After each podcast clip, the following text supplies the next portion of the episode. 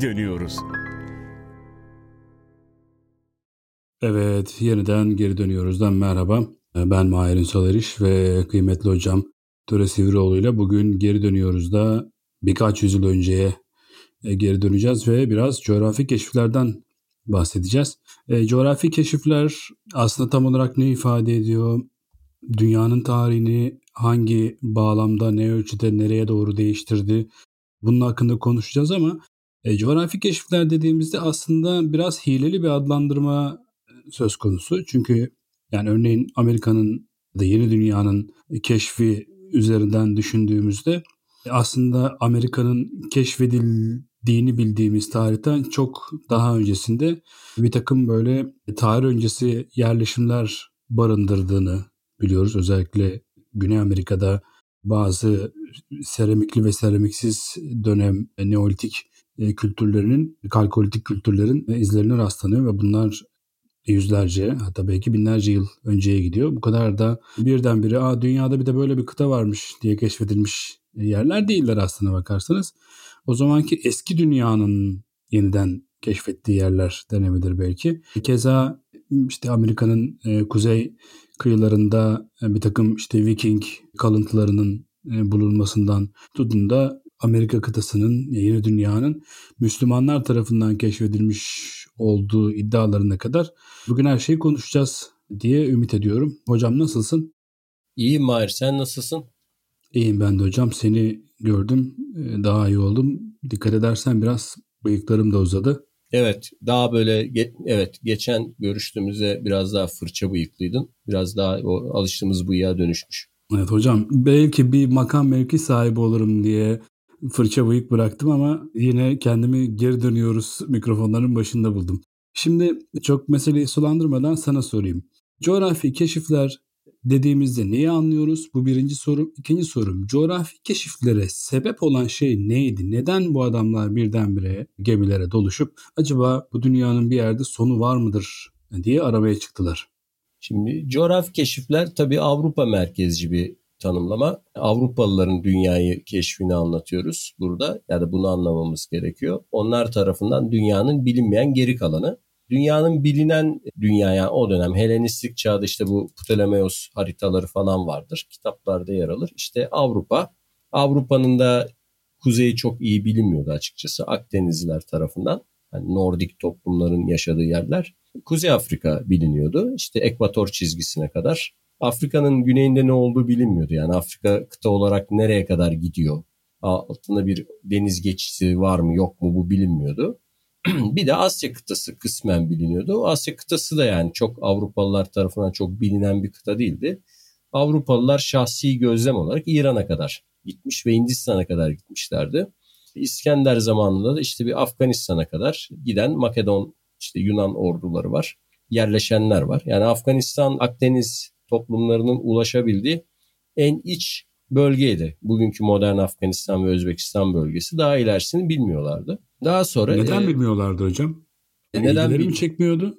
Yok siyasi sınırlarla ilgili bir şey bu. Yani Baktriya Krallığı denilen bugünkü Afganistan ve Özbekistan'da kurulan ve resmi dili Yunanca olan krallık Akdeniz kültürünün doğuda ulaştığı yani Hindistan ve Orta Asya'da en uç sınırdı. Bundan sonrasına zaten Çin başlıyordu. Yani karşılarında bir engel olarak yeni bir daha güçlü bir büyük bir medeniyet havzası başlıyordu. Yani Çin'i biliyorlar. Daha doğrusu bu İpek yolunun milattan sonra 2. yüzyılda 3. yüzyılda kurulmasıyla Çin'den İpek geliyor yani. Romalılar İpek'e hayranlar. İpek hastalığı var yani Roma'da. Aristokraside özellikle. Çin'i biliyorlar ama yani öyle bir ülke olduğunu biliyorlar diyelim. Yoksa hani bir Çin'e gitmiş hiçbir Akdenizli insanın kanıtı yok. Yani Çin'e giden Akdeniz malzemeleri var. Yani Çin'de yapılan kazılarda Suriye işte seramikleri, Roma seramikleri çıkıyor, cam şişeler falan çıkıyor ama bu bu ticareti doğrudan Yunanlılar, Romalılar giderek değil de aracı halklar, işte Sogudlar,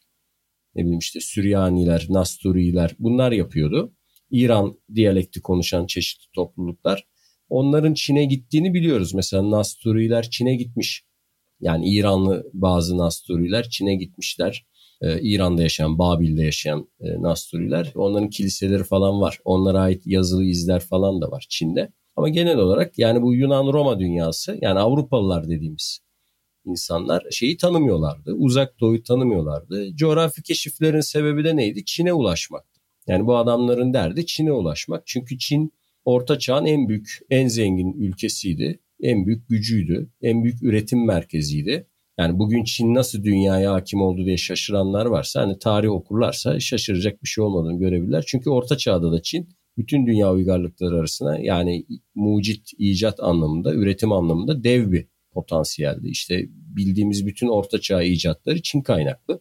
Ne bileyim işte ipek ilk akla gelen kağıt, barut, ateşli silahlar, işte ne bileyim mekanik saatler, el arabaları, porselenler, çiniler vesaire vesaire. Hatta işte mürekkep, matbaa vesaire o aklımıza ne gelirse. Bunlar Çin kaynaklı olduğu için de buna ulaşmak amacıyla, buna ulaşmak için Avrupalılar bu yolculuklara çıkmayı göze aldılar. Bunun bir nedeni de arada geçenlerde de bunu konuşmuştuk sanırım. Şey olmasıydı. İslam dünyasının, arada Müslüman dünyanın Avrupa'nın Çin ürünlerine doğrudan ulaşmasına engel olmasıydı ve fiyat bindirmesiydi. Yani Çin'den gelen ürünler önce Müslüman dünyaya geliyordu. Müslüman dünyanın işte tüccarları bunları tabii ki 4-5 katına Venediklilere ve Cenevizlilere satıyorlardı. Venedik ve Cenevizliler de gene 4-5 katına diğer Avrupalılara, işte İspanyollara, İtalyan diğer kent devletlerine, Fransızlara, İngilizlere satıyorlardı. Yani Batı Avrupa'ya ulaşana kadar bir Çin ürünü 10 katına, 100 katına işte ürüne göre fiyatları çıkıyordu. Bu nedenle de bu Portekizliler, İspanyollar Müslüman dünyayı devre dışı bırakarak Çin'e ve Hindistan'a, hani Hindistan'ı da bu arada tabii analım yani baharatların ve ıtırların kumaş kaynağı bir ülke olarak doğrudan ulaşmak için e, coğrafi keşifler şeyini başlattılar. Yani aslında coğrafi keşifler bir çaresizlik ve umutsuzluk durumundan doğdu. Yani bu coğrafi keşiflerin arkasında hiçbir şekilde ya bu denizlerin bir sonu yok mu? E, bu dünya acaba gerçekten de yuvarlak mı yoksa bugün de hala taraftarları bulunduğu üzere düz mü diye düşünen kimse yok muydu yani? Sadece bu işte Müslüman e, Venedikli Cenevizli komisyoncuları aradan çıkaralım diye bütün dünya gemiyle dolaşılır mı abi? Bana hiç mantıklı gelmedi bu senaryo. Şimdi coğrafi keşiflere katılan entelektüel denizcilerin içinde mutlaka bu vardı. Şimdi e, geçenlerde bu Christoph Kolomb'un seyir defterlerini okuyorum. Hani kaptanın seyir defterleri vardı ya biz çocukken. Onun gibi o şeyi görüyorsun. Aslında onlar merak ediyorlar. Yani dünyayı dolaşmayı yani bir Magellan gibi Kolomb gibi denizcileri sadece ticaret yolları peşinde koşan kaba denizciler olarak falan görmek yanlış. Ama insanları bu konuya ikna etmeleri yani neticede bu adamların parası pulu yok. Bunlar kendi krallarını, kraliçelerini gemi vermeleri için kendilerine, tayfa vermeleri için, bu yolculukları finanse etmeleri için ikna etmek zorundalar. Yani 150-200 tane tayfa almak zorundalar, onları beslemek zorundalar.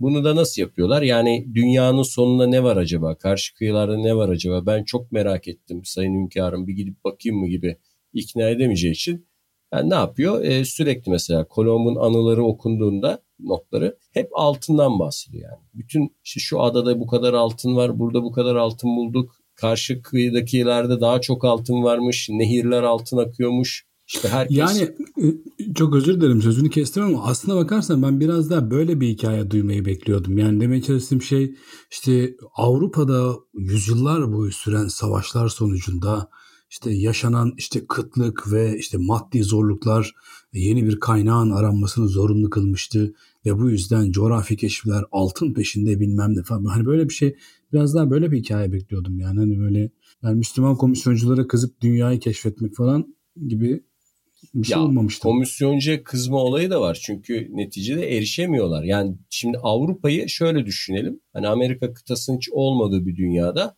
Avrupa dünyanın periferisinde kalıyor. Yani dünyanın merkezi işte e, Osmanlı Devleti vesaire. İşte bu Müslüman dünya dünyanın merkezinde.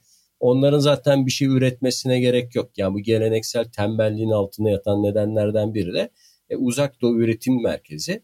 Batı da kendine göre bir üretim merkezi. Yani gen, yani neticede orada da yel değirmenleri, su değirmenleri, hamutun icadı, ne bileyim demircilikte bir teknolojik ilerlemeler, kara sabanın, ağır saban falan Avrupa'da bulundu bunlar. Yani orada da şartlar e, mekaniği zorluyor çünkü. Kuzey ülkelerine tarım yapmak falan zor. En rahat burada biziz. Yani coğrafi olarak. Çünkü hem çok bereketli. E, bir sürü mevsim var, bir sürü ürün yetişiyor, çok kolay yoldan yetişiyor. Hem de Çin ve Batı arasında bir ticaret hatları üzerinde rahatsın yani. O yüzden hani aradaki dünya rahat ama Batı yani Avrupa dünyanın periferisinde kalıyor ve hiçbir şeye zenginliğe erişemiyor. Bunları alabilmek için olağanüstü çabalar sarf ediyor. Şimdi şöyle düşün. Vasco da Gama işte Hindistan'a gittiği zaman Afrika'yı dolaşarak geri döndüğünde Hindistan'dan aldığı baharatları 300 katına satmış. Kendi aldığın ürünleri. Yani öyle bir kar ediyor ki bir Portekizli denizci, şimdi dünya haritasını düşünelim. Yani Mısır üzerinden bir Venedikliden, Cenevizli'den baharat alacağına bütün Afrika kıtasını dolaşarak Hindistan'dan doğrudan almayı tercih edebiliyor. Çünkü çok daha karlı. Onlar için çok daha ucuz. Baharatı da hani şöyle dinleyenler şey diye düşünüyor. Ya bir baharat için adam Hindistan'a mı gitmiş diye düşünebilir. Yani baharat o dönem buzdolabı falan olmadığı için yiyecek saklanmasının en önemli şeyleri. Ve ilaçların yapılmasında tabii. Tabii tıpta ve yani yiyeceklerin uzun süre korunması hani sadece işte yemeğe tat veren bir şey olarak düşünmemek gerekiyor. Yani o dönemki değeri çok büyük bugüne göre, bugünün dünyası göre. Ama bunun yanı sıra yani Moğolların Avrupa'da yarattığı tahribatın ekonomik sonuçlarının da coğrafi keşifleri teşvik eden bir etkisi olmuştur diye düşünüyorum. Yani birçok teşvik şeyi görebilirsin. Yani örneğin kilisenin olaya bakış açısı şu. Hristiyanlığı yaymak. Yani bunlar çünkü biliyorsun gittikleri her adada işte Antil adaları, ne adaları işte Andorras adaları, şu adaları, bu adaları, Barbados adası. Adam çıkar çıkmaz ilk dediği şey işte burayı Kraliçe Isabella adına işte Ferdinand adına buraya el koyuyorum. Buraya da işte San Salvador adını veriyorum. Ondan sonra bir hemen oraya bir haç dikiliyor. Hemen yerlilere ilk işleri bir don giydirmek. Yani açıkça böyle yani. Bunları yani e, şeylerin seyyahların anlattıkları böyle yani. Kaşiflerin anlattığı hemen diyor e, hürmet, Hocam çok hazırlıksız yani, yakalandım kusura yani bakma. Önemli değil canım normal. Ha, yüce Haşmet mehapları diyor affedersiniz diyor. Hiçbiri bunların diyor bir üstünde başında bir şey yok diyor. Hemen diyor onları diyor Efendimiz İsa'nın dinine kazandırdık ve hepsine de bir don giydirdik diyor. Yani daha ne yapsın adam? Şimdi böyle yani bu bir bakıma bir yandan da Hristiyanlığın yayılmasıyla da ilgili bir konu. Yani kendi kültürünün o açıdan yayılması. Yani kilise de böyle teşvik ediyor hikayeyi. Hocam çok affedersin kendime gelemiyorum. Sesimi kapatıp güldüm biraz. evet hocam yani coğrafi de... keşifler deyip küçümseme yani. O coğrafi keşiflerin tekstil sektörüne çok büyük katkısı evet, ve bugün yani. bugün dünya don giyiyorsa evet. Bugün dünya don giyiyorsa bunda coğrafi keşiflerin etkisi de belli ki büyük.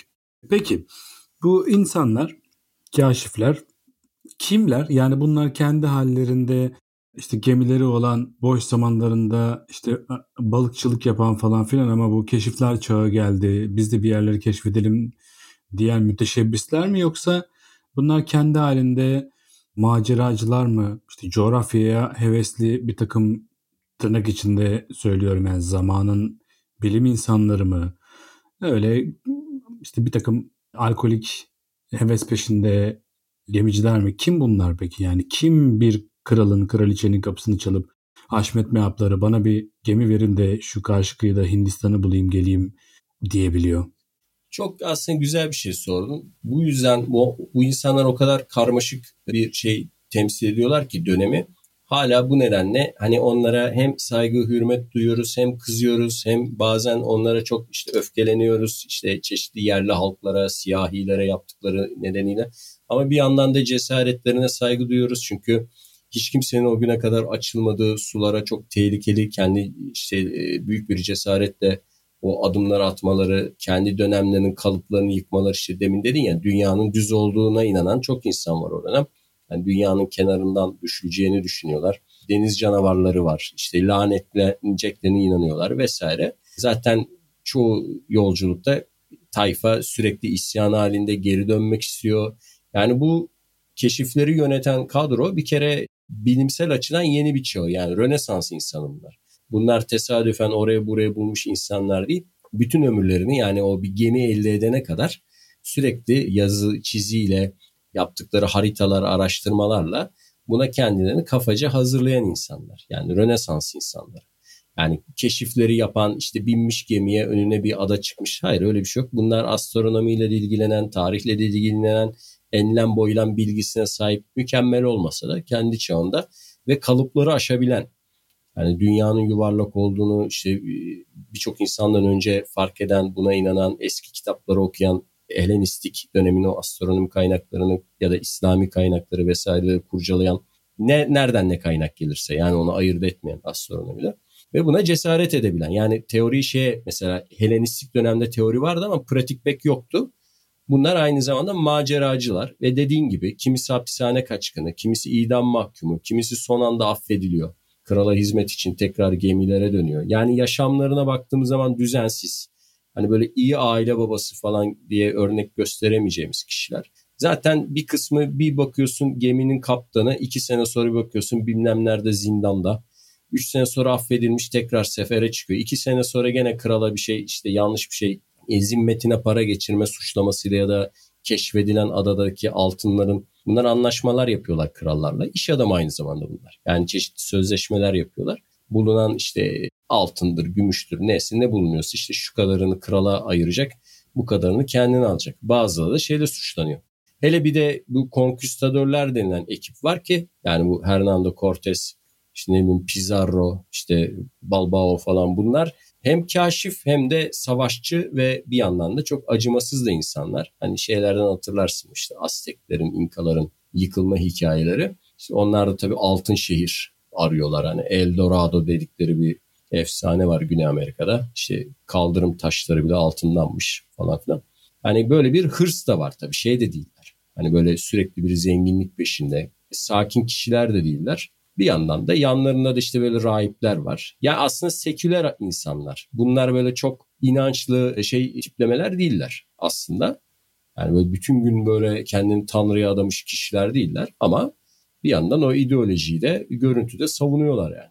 O halde senden bir de şu miti de e, çürütmeni rica edeceğim. Yani bir insanın yanlışlıkla Hindistan diye Amerika'ya çıkması hele ki bu kadar usta denizcilerin bu kadar işte astronomi bu kadar nücum bilgisi olan bu kadar denizden haberdar bu kadar rüzgarı suları tanıyan usta kaptanların yani böyle hani milimetrik bir sapmayla değil hani böyle kıtasal düzeyde bir e, hatayla yanlışlıkla Hindistan diye Amerika'ya çıkması bir efsaneden ibaret büyük ihtimalle. Çünkü yani oradaki temel mesele yanlışlıkla Amerika'ya çıkmak değil, Hindistan'a beklenenden çok daha erken ulaştığını sanmak. Yok şöyle şimdi Kolomb'un bu konuda şüphe duymamasının sebebi şuymuş. Genellikle yanlış aktarılıyor. Kolomb'un dünyayı daha küçük olduğu düşündüğü söyleniyor kitaplarda. Hani çünkü dünyanın çapının biliyorsun Eratosthenes var eski Yunanlı. İskenderiye düşünürlenen o dünyanın çapını gerçeğe çok yakın ölçüyor. İşte 40 bin kilometre gibi bir şey yani küsuratı var. Bir de Ptolemaios var. Hani Müslümanların Batlamyus dediği. O dünyayı biraz daha küçük ölçüyor. Şimdi hatırlamıyorum ama o işte 40 bin değil de 25 bin kilometre gibi bir şey. E şöyle bir iddia var. Yani Kolomb Eratosthenes'i değil Batlamyus'u takip ettiği için dünyayı daha küçük sanıyordu. Bu yüzden de hani çok hızlı bir şekilde Atlas Okyanusu'nu geçip Asya'ya varabileceğini umuyordu diye bir teori var.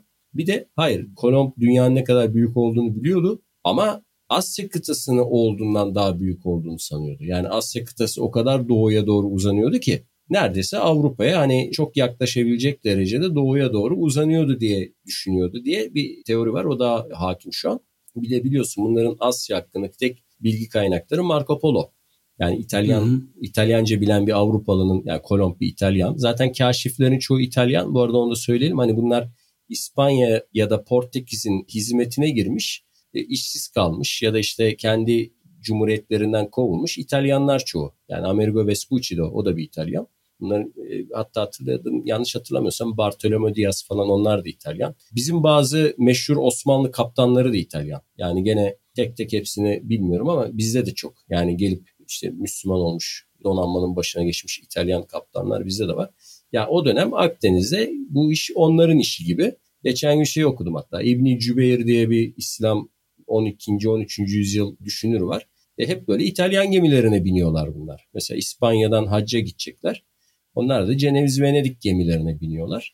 Yani bunların keşifler yapması şu anlamda da tesadüf değil. Yani bunları dinleyicileri sıkmak istemem ama hani gemi teknolojisinde İtalyanlar ve İspanyollar o dönem daha iyiler. Yani bunların gemileri işte dört direkli ne bileyim bu Latin yelkenli işte bordaraları olan böyle büyük gemiler yani okyanusa açık denize daha böyle açılabilen kıyıdan uzaklaşabilen yiyecek depolayabilen çok uzun süre bizim bu Osmanlı Türk gemileri yani kadırga dediğimiz gemiler daha küçük, daha mütevazi ve kıyıyı takip etmek zorunda bizimkiler. Bizimkiler genelde yolculuk yaptığı zaman hep bir tarafta kıyıyı görmek zorundalar. Hani bize şey geleneği yok. Böyle denizin ortasına açılıp dört tarafı denizde yolculuk geleneği yok. Hep şeyi görecek. Mesela İstanbul'dan Kırım'a gidiyorsa ortadan yarmıyor Karadeniz'i. Kıyı hmm, kıyı. Köstenceden gidiyor. Tabii tabii liman liman. Yani bir tarafı hep şeyi görecek. Karayı görecek. Çünkü bizde şey geleneği yok. Yani dört tarafı böyle deniz olan bir yere açılma geleneği yok. Gemiler de buna uygun değil. Yiyecek ve su depolama tarzları da uygun değil. Yelken sistemleri de uygun değil. Yani rüzgara karşı ilerleme şeyleri yok. Kürekte falan şey yapılıyor çoğu yerde. Ama bu Avrupalıların o dönem İspanyol gemileri, Portekiz gemileri bu işte Karak, Karave, işte o Kalyon vesaire onlar. Onlar okyanusu açılabiliyorlar rahat rahat. O yüzden zaten küçücük bir Portekiz gelip e, Hint okyanusunda işte ne bileyim Babürleri de yeniyor, Gujarat Sultanlığı'nı da yeniyor, Osmanlıları da yeniyor, Memlükleri de yeniyor Deniz Savaşı'nda. Yani ne kadar bir yer yani Portekiz düşünürsen. Ama den şey yani okyanus savaşlarında şeyler yani. Hani baş edilemiyor bunlarla. Çünkü çok hızlı. Bizim kadırgalar bunlara şey olarak yetişemiyor zaten. Hız olarak kaçıyor bu. Ve erişemiyorsun. Çok yüksek kalıyor gibi. Yani o yüzden şöyle düşünmemek gerekiyor. Yani bunlar tesadüfen geldi buldu değil. O onun arkasında bir de gemicilik teknolojisinde 200-300 yıllık bir şey var. Coğrafi keşiflerin öncesinde bir hazırlık şeyleri var. Bir de zaten bunlar Amerika'ya falan gitmeden önce Kanarya Adalarına, Azor Adalarına falan çıkıyorlar. Onlar da büyük yolculuk. Yani daha doğrusu şöyle okyanusa açılmaya cesaret eden ilk adamlar bunlar. Portekiz ve İspanyollar. Yani karayı hiç görmeden, hiçbir tarafta kara görmeden kendini denizin ortasına, okyanusun ortasına atıp ilerleme cesaretini gösterenler bunlar. Buna sadece şöyle bir itiraz var. Son dönemlerde Çinlilerin de 1420'lerde bu tür yolculuklar yaptığına dair giderek güçlenen bir şey var, itiraz var. Yani Ming Hanedanlığı döneminde Çinlilerin de yani imparatorun emriyle dünyanın dört bir yanına filo gönderdikleri akla gelebilecek her kıtaya bir şekilde ulaştıkları haritalandırıldıklarına dair şeyler var. Hani sen konuşmanın başında dedin ya mesela Vikinglerin işte e, o Kuzey Amerika'nın bazı bölgelerine çıkmış olması gibi daha önceden. Aynı şekilde birkaç böyle batı efsanesi de var. İşte Aziz Brandon Florida'ya falan gitmiş. Onlar çok inandırıcı değil ama bu Çin iddiası diğerlerine göre daha güçlü. Bu konuda bayağı da kitap falan da basıldı. Haritalar falan da bulundu. Yani Çin'de geleneksel bazı haritalar var bu keşiflerle ilgili. Ama onlarda da biraz abartı var. Mesela işte iddiaya göre Görolan'da gidiyor. Görolan'dan kuzeyden Kuzey Buz Denizi'nden Çin'e geri dönüyor falan. Yani bunu bugünün modern buz kırıcı gemileri bile yapamıyor yani çoğu kez. Onlar biraz aşırı iddialar ama Çinlilerin de yani böyle büyük bir coğrafi keşifler başlattığı ve en azından Afrika'yı dolaştıkları falan Amerika'ya ulaştılar mı onu bilmiyorum. Yani haritalar ulaştıklarını iddia ediyor ama gerçek midir bunlar yoksa efsanevi midir? Onlardan tam emin değilim ama böyle bir Çin teorisi de var. Ama o tabii kanıtlanamamış bir şey olduğu için tam bir de bu keşifi şöyle kanıtlaman lazım. Arkeolojik bulgu lazım. Yani benim Güney Amerika'ya gittiğim zaman hani Çinlilerin orada bir şey bırakmış olması lazım. Yani neticede İspanyol'un, Portekiz'in izleri duruyor. Ama e, diğerleriyle ilgili o kadar net bir şey konuşamıyoruz. Hocam bir daha Grönland desene çok tatlı söylüyorsun. Ben mi? Bandırma şivesiyle söylediğim için olabilir. Bir de çok hmm. güzel Newfoundland derim böyle. Hani hakikaten hmm. oraya ilk ayak basan Viking nasıl onu seslendirmişse aynı onun gibi böyle hani Danca hmm. falan gibi olur yani. Yakın yakın bir vurgu evet. evet ee, şey, demek ki hocam yani bu kara göründü diye bağırmak o yüzden e, bizim denizcilik geleneğimizde yok. Yani çünkü zaten karayı sürekli görerek yolculuk ediyorlar. Bir de senin söylediklerini e, sen anlatırken şöyle bir şey ilave etme isteği oluştu içimde. İtalyanların gemicilik konusunda yani öncelikle Akdeniz'e hakimiyetleri e, dikkate alındığında aynı zamanda bu bütün Akdeniz'in bir zamanlar işte denizcilik ve ticaret dili olan lingua franca'nın da aslında İtalyanca temelli bir dil olmasını da doğrulayan bir şey. Yani öte taraftan bugün Osmanlı Türk denizcilik e, geleneğinde bütün gemicilik terimleri hep İtalyanca kökenlidir. Yani iskelesinden işte bordasına, efendime söyleyeyim alabandasına, şusuna busuna hep şey İtalyancadan gelen şeyler. İtalyancanın denizcilikle doğrudan organik bir ilişkisi var. İtalyanların denize olan düşkünlüğüyle ilgili. Peki şimdi kim olduklarını da öğrendik bu adamların. Hangi sahiplerle yola çıktığını da öğrendik. Şimdi sormak istediğim şey şu. Sonra ne oldu? Yani bu bu kıtalar, yeni topraklar, yeni coğrafyalar bulundu, edildi. Oraların kaynakları belki yağmalandı, alındı, işte krallara, kraliçelere götürüldü. Sonra buralara yerleşme ihtiyacı neden doğdu? Yerleşme ihtiyacı bir süredir vardı. Avrupa'da bir nüfus patlaması yaşanıyordu. Bunlar Haçlı seferlerinde de zaten aslında yer arıyorlardı kendilerine. Yani orada o dini sebepler haricinde gerçek şey e, sığışamamaları. Yani küçük bir kıta Avrupa yüz ölçümü olarak. Bunlar yani kendinin dünyayı yaymanın yollarını arıyorlardı. Birinci hamle Haçlı seferleriydi. Orada tabii olmadı. Çünkü çok güçlü bir şeyle karşılaştılar. E, yani kendileri kadar gelişmiş bir medeniyetle, denk bir medeniyetle karşılaştılar. Ama bu keşifler sonucunda ulaştıkları yerlerde onlarla rekabet edebilecek bir şey yoktu. Yani bu Antil adalarına vardıklarında ya da işte Orta Amerika'ya bir bakıyorlar ki adamlarda ne demir var, ne tüfek biliyorlar, ne top biliyorlar, ne at var, ne süvari var, ne bildiğimiz anlamda bir zırh var. Yani çok kolay ele geçirebilecek yerler olduğunu fark ettiler. Kendi ellerinde de büyük bir e, ne yapacaklarını bilemedikleri bir nüfus patlaması olayı vardı. Bu ikisi yan yana geldiği için gidip bu adalara kolonizasyon olarak yani koloni haliyle getirirler. Keşifler ve kolonicilik birbirine bağlı ama yani keşifler otomatik olarak kolonicilik doğuracak diye bir şey yoktu tabii ki. Eğer böyle bir nüfus gücü olmasaydı Avrupa'da aşırı nüfus yükselişi olmasaydı yani kolonilerde kuramazlardı. Yalnız şöyle bir şey diyeyim. Burada şöyle e, bir bakış açısı var. Yani bunlar buraları keşfettiler ve zengin oldular. Hani sömürdüler, yağmaladılar ve zengin oldular diye düşünülüyor. Ya tam e, öyle değil o. Bunlar e, Avrupa zaten yükselişteydi, yükseliyordu zaten. Tam tersi yükseldiği için keşifler yapabildiler demek daha doğru. Çünkü coğrafi keşifler aslında biraz kapitalizmin oluşum aşamasıyla da ilgili bir konu. Çünkü rekabet var. Yani şöyle düşün işte Kolomb gidiyor işte San Salvador adasını buluyor, Küba'yı buluyor neyse. Oraya yerleşiyor ve oradaki bu kendi oğluna falan bazı adaları veriyor. Yani mülk ediniyor yani kral adına ama kendisi de zenginleşiyor. Ve onu gören başka biri bu sefer işte Cortez gidiyor. E onu görünce Pizarro gidiyor. Yani bu birbirlerine bunlar e, tahrik ediyorlar. Yani bir serbest piyasa şeyi gibi tıpkı hani Vasco da Gama'nın da Hindistan'a gidip oradaki ticaret hatlarını ele geçirip zengin olması gibi. Yani bu açıdan bakıldığında bu erken modern dönemin artık tam böyle yatırımcı burjuvazi diyemeyeceğimiz ama bir şekilde zenginlik yani servet sahibi, servette rekabet içinde olan bir takım tiplerin ortaya çıktığı bir döneme denk geliyor.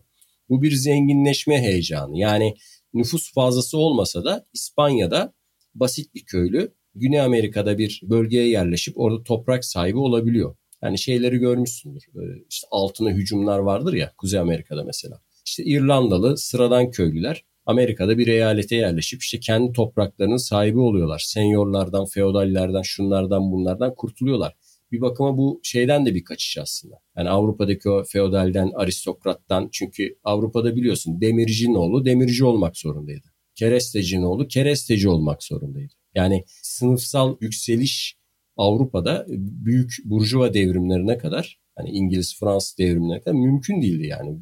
Düşünülemeyen bir şeydi. Sıradan bir insanın sınıf atlaması Avrupa'da ne kadar yetenekli olursa olsun düşünülemeyen bir şeydi. Ama yeni dünyaya gittiği zaman basit bir köylü orada kendi toprağını ekip, biçip, pamuk ekip e, zengin olabilir. Yani e, ya da zengin olması bile kendi kendinin efendisi olacaktır. Yani serflikten kurtulacaktır. O yüzden bu göç inanılmaz bir şekilde e, teşvik oldu ve insanlar gerçekten de muazzam bir zenginlik elde ettiler. Fakat İspanyollar ve Portekizler bugünün tıpkı Arap ülkeleri gibi yani petrol sayesinde zengin olan Arap ülkeleri gibi yaklaştıkları için konuya yani bir ham madde yağması üzerinden bu zenginliği elde edip bunu bir üretime dönüştürmedikleri için 16. 17. yüzyılda dünyanın en zengin ülkeleri oldular. İspanya ve Portekiz. Şimdi de Avrupa'nın en fakir ülkeleri haline geldiler. Neden? E, yani çünkü haydan gelen huya gider. E, yani düşünsene 200 yılda çıkarılan gümüşü Avrupa'da İspanyollar 10 yılda çıkarmış Peru'dan. Fakat bunu ne yapıyorlar? Yani şöyle düşünelim. İspanyol ve Portekizli bu altınları ne yaptı? Ne yaptı? E, 2000 nüfuslu kasabalara 15 tane katedral yaptılar. 2000 nüfuslu kasabaya 4 tane işte boğa güreşi arenası yaptırdılar. İnanılmaz bir lüks gösteriş işte Çin porselenleri bilmem nereden ithal edilmiş ipekli kumaşlar falan 200 gün festival olan kentleri vardı bunların. Vardır ya işte Sen Ferman Festivali, Sen bilmem ne festivali. Yani o 17. yüzyıl İspanya hayatına baktığın zaman bütün o Güney Amerika'dan elde edilen zenginliğin, gümüşün, altının tamamen böyle hani fasafiso şeylere harcandığını görüyorsun. Bir süre sonra da tabii bunların elinden bütün bu zenginlik gitti. O da tabii İngiliz ve Hollandalıların üretim yoluyla İspanyol ve Portekiz gümüşünü kendilerine çekmeleriyle oldu. Şey diyormuş hatta İngilizler. Ya biz ne uğraşalım? İspanyollar çıkarsın işte Ant dağlarından gümüşü kölelerle şunlarla bunlarla uğraşıp biz onlardan bir şekilde bunu hani kendimize çekeriz. Çünkü İspanya o kadar şımarık bir ülke haline gelmiş ki 17. yüzyılda gemilerin yelkenlerini bile İngilizler dikip gönderiyormuş, ithal ediyorlarmış. Yani kendi gemilerine, kendi halatlarının gemilerini üretmiyorlar. İngiltere'den geliyormuş hepsi. Böylece o zenginlik de onlara da yaramadı yani. Hani şu an Avrupa'nın en işte %25 mi İspanya'da işsizlik? Hani, para bozdu diyorsun yani hocam İspanyol. Ya böyle bir para bozdu. Yani üretime değil e, yağmaya dayalı bir ekonomi. Yani o Amerikan yerlilerinin işte İnkaların, Azteklerin e, hazıra konulmuş bir şekilde bütün zenginlikte aktarılmasıyla yapay bir yükseliş, zengin orta sınıf yükseldi onlarda. E bir kendilerini ilerletme gereği de duymadılar. Şöyle diyorlar hatta keşifler öncesi İspanya daha üreticiymiş. Yani kendi kılıcını üretiyor, kendi demircisi var, marangozu var. Keşiflerden sonra öyle bir yüksek gümüş şey geliyor ki, zenginliği geliyor ki. Yani böyle zanaatlarla uğraşmak istemiyorlar. Yani o yüzden aslında son derece şeye benziyor. Şu anki o körfez emirlikleri denilen ülkelerdeki hayat biçimine, hayat tarzı aşırı derecede benziyor yani. Gelecekleri de muhtemelen bu körfezdekilerin böyle olacak. Kaynak tükenince o noktaya gelecekler yani. Şimdi coğrafi keşifler meselesi üzerine anlattıkların çok kıymetli. Bunlar yani hem akademik bilimsel karşılıkları da olan bilgiler. E ama tabii benim işim bu işi sulandırmak olduğu için çok magazin bir soru soracağım. Amerika'yı Müslümanlar mı buldu? Meluncanlar Türk mü? Ya bu soruya ben gene de ciddi cevap vermeye çalışayım. Yani biraz da ben de kendimi açıkçası zorlayarak. Şöyle bu aslında çok ciddi alınan bir iddia değildi. Bu iddiayı bir iki Avrupalı araştırmacı 1920'lerin başında atmışlar, öne sürmüşler. Sonra bu Muhammed Hamidullah 1968 50 50'lerde 68'lerde ne şimdi hatırlamıyorum. Bunu ciddi ciddi iddia etmiş. Hatta öyle bir şey demiş ki kanıt olarak da neyi öne sürmüş biliyor musun? Şimdi Mısır kelimesinin bazı Avrupa dillerinde karşılığı şeymiş Türk buğdayı. Yani grana turco falan diyorlarmış. İşte İtalyanca'da, Fransızca'da, şurada burada.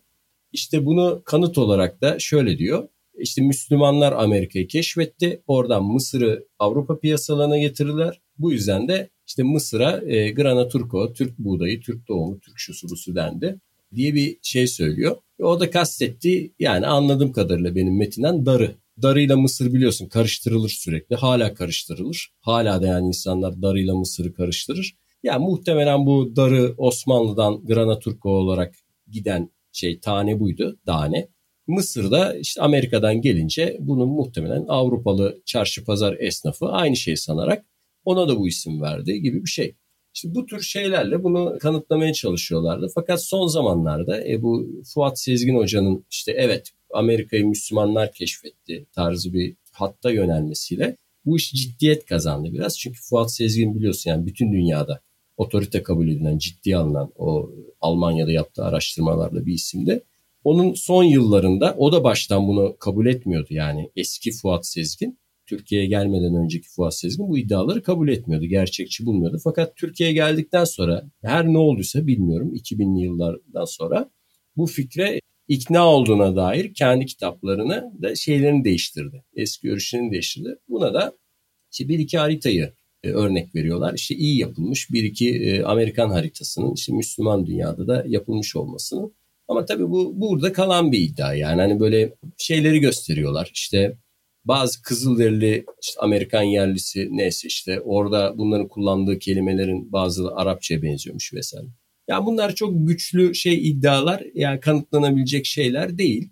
Bir de neden böyle bir şey bu kadar ön plana çıktı? Yani Amerika'yı keşfetmek niye bu kadar önemli oldu? Niye bu kadar tartışma konusu haline getiriliyor? O da tabii ayrı bir konu. O haritalarla ilgili ayrıntılara girmeye ben burada gerek görmüyorum. Çünkü bizim mesela Piri Reis haritasını biliyorsun. Buna kanıt olarak gösteriyorlar. Halbuki Piri Reis zaten kendi haritasını İtalyan bazı işte haritacılardan aldığını, İspanyol, Portekiz haritacılardan aldı. Kendisi söylüyor. Geçen günlerde de bir arkadaş gösterdi. Ya zaten Piri Reis'in haritasındaki gemiler dedi bizim gemilerimiz değil dedi. Yani o, o gemi figürleri onlar kalyonlar dedi. Orada bir balinanın üstünde dolaşan insanlar falan var. E, hatırlarsın haritada. O galiba Aziz Brandon mitosundan kaynaklı bir şekil galiba. Onların hepsi de Avrupalı figürler zaten dedi. Yani mesela Piri Reis'in hiçbir zaman şey bir iddiası yok dedi. Yani biz gittik aslında önce oraya. Bizden işte bunlar öğrendi falan değil. Tam tersi. Onlar e, bunları Portekizlilerden, Portugal derler biliyorsun değil mi? Hani Osmanlı'da. Portugallardan öğrendik falan diye onlar söylüyor. Onlar bu kadar rahatken e, yüzyıllar sonra niye biz böyle bir şeye girdik? Hani böyle bir duruma girdik onu da anlamak zor. Yani niye hayır Amerika'yı da biz keşfettik tarzı bir böyle bir kanıtlama çabası içine girdik. Onu bilmiyorum. Bu meluncanları da çocukluğumdan hatırlıyorum ama onları da hani Yeniçerilerin soyundan geldiklerini söylerler değil mi? Onu, o hakikaten onlar hakkında hiçbir şey bilmiyorum. Onu da ben sana sorayım. Gerçekten meluncanlar Türk mü?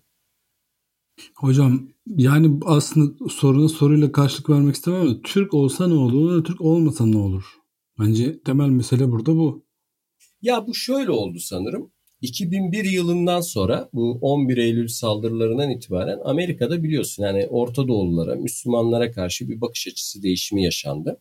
Hani bu insanlar Amerika'da işte bazı ayrımcı hareketlere falan maruz kaldılar.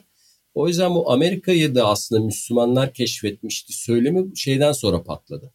Gerçekte bu 11 Eylül sonrası ortama belki bir cevap, bir işi yumuşatma ya da biz de bu işte kıtanın bir parçasıyız, biz de bu dünyanın şeyiz, bireyiz, insanız gibi bir tepkiden doğmuş bir bana bir duygusal romantik bir şeymiş gibi geliyor. Tepkiymiş gibi geliyor ama şöyle çok basit bir şeyle örnek vereyim. Hani dinleyiciler için objektif olarak söyleyeyim.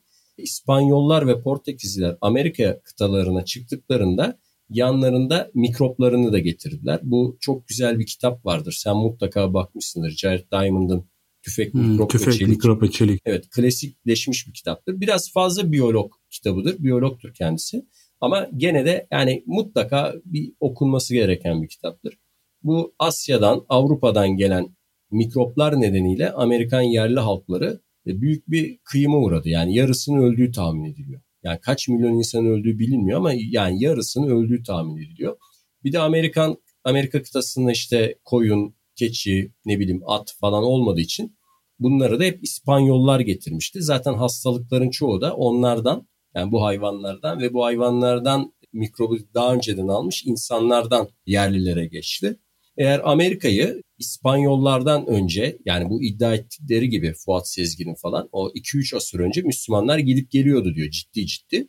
Eğer Müslümanlar, Araplar neyse işte Amerika'ya gidip geliyor olsalardı Antillere vesairelere iddia edildiği gibi o zaman İspanyollar geldiğinde İspanyollar keçi, koyun gibi hayvanlarla karşılaşırlardı.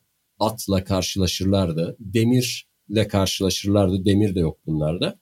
Yani bir Arap oraya gittikten sonra herhalde oraya yanında keçisini, koyununu, silahını da getirecekti. Ve Gezmeye gitmiştir hocam. Ya işte öyle bir şey demiyor onlar. Onlar keşfettiler, haritalandırdılar, cami kurdular, cami yaptılar, kitabeler yazdılar. Hani öyle şöyle de demiyorlar. Bir uzaktan baktılar, aa burada da kıtalar varmış diye geri döndüler de demiyorlar. Mesela bak Çinliler onu diyor. Biz sadece harita çıkardık diyorlar. Yani Çinliler yerleştiklerini iddia etmiyorlar. Ama bu Arap Müslüman işte şeyler tarihçilerde hayır biz yerleştik işte bazı heykel o şeyler var kitabeler vesaireler yazıldı mazıldı gibi şeyler iddia ediliyor. Eğer böyle bir şey olsaydı İspanyollar geldiğinde hani bu insanlar bu onlardan bulaşan mikroplarla kitle halinde ölmezlerdi. Çünkü yani o Asya Afrika'dan gelen insanların e, getireceği taşıyacağı şeylere de bağışıklık geliştirmiş olurlardı. Yani mecburen ciddiyetle cevap vermek zorunda kalıyorum. Çünkü bu bütün internete girildiği zaman yüzlerce artık sitede bu bunlar iddia ediliyor ve bu iddialar bir süre sonra gerçek bilimi boğuyor. Bir de şöyle bir şey diyebiliriz. Yani o dönem Müslümanların kıta keşfetme ihtiyacı yoktu. Zaten dünya zenginlikleri ellerindeydi. Yeni keşfedilecek ticaret yolları onların tekeli içinde tekeli altında olan yollara rakipti. O yüzden böyle bir şey çok da zaten arzu etmezlerdi.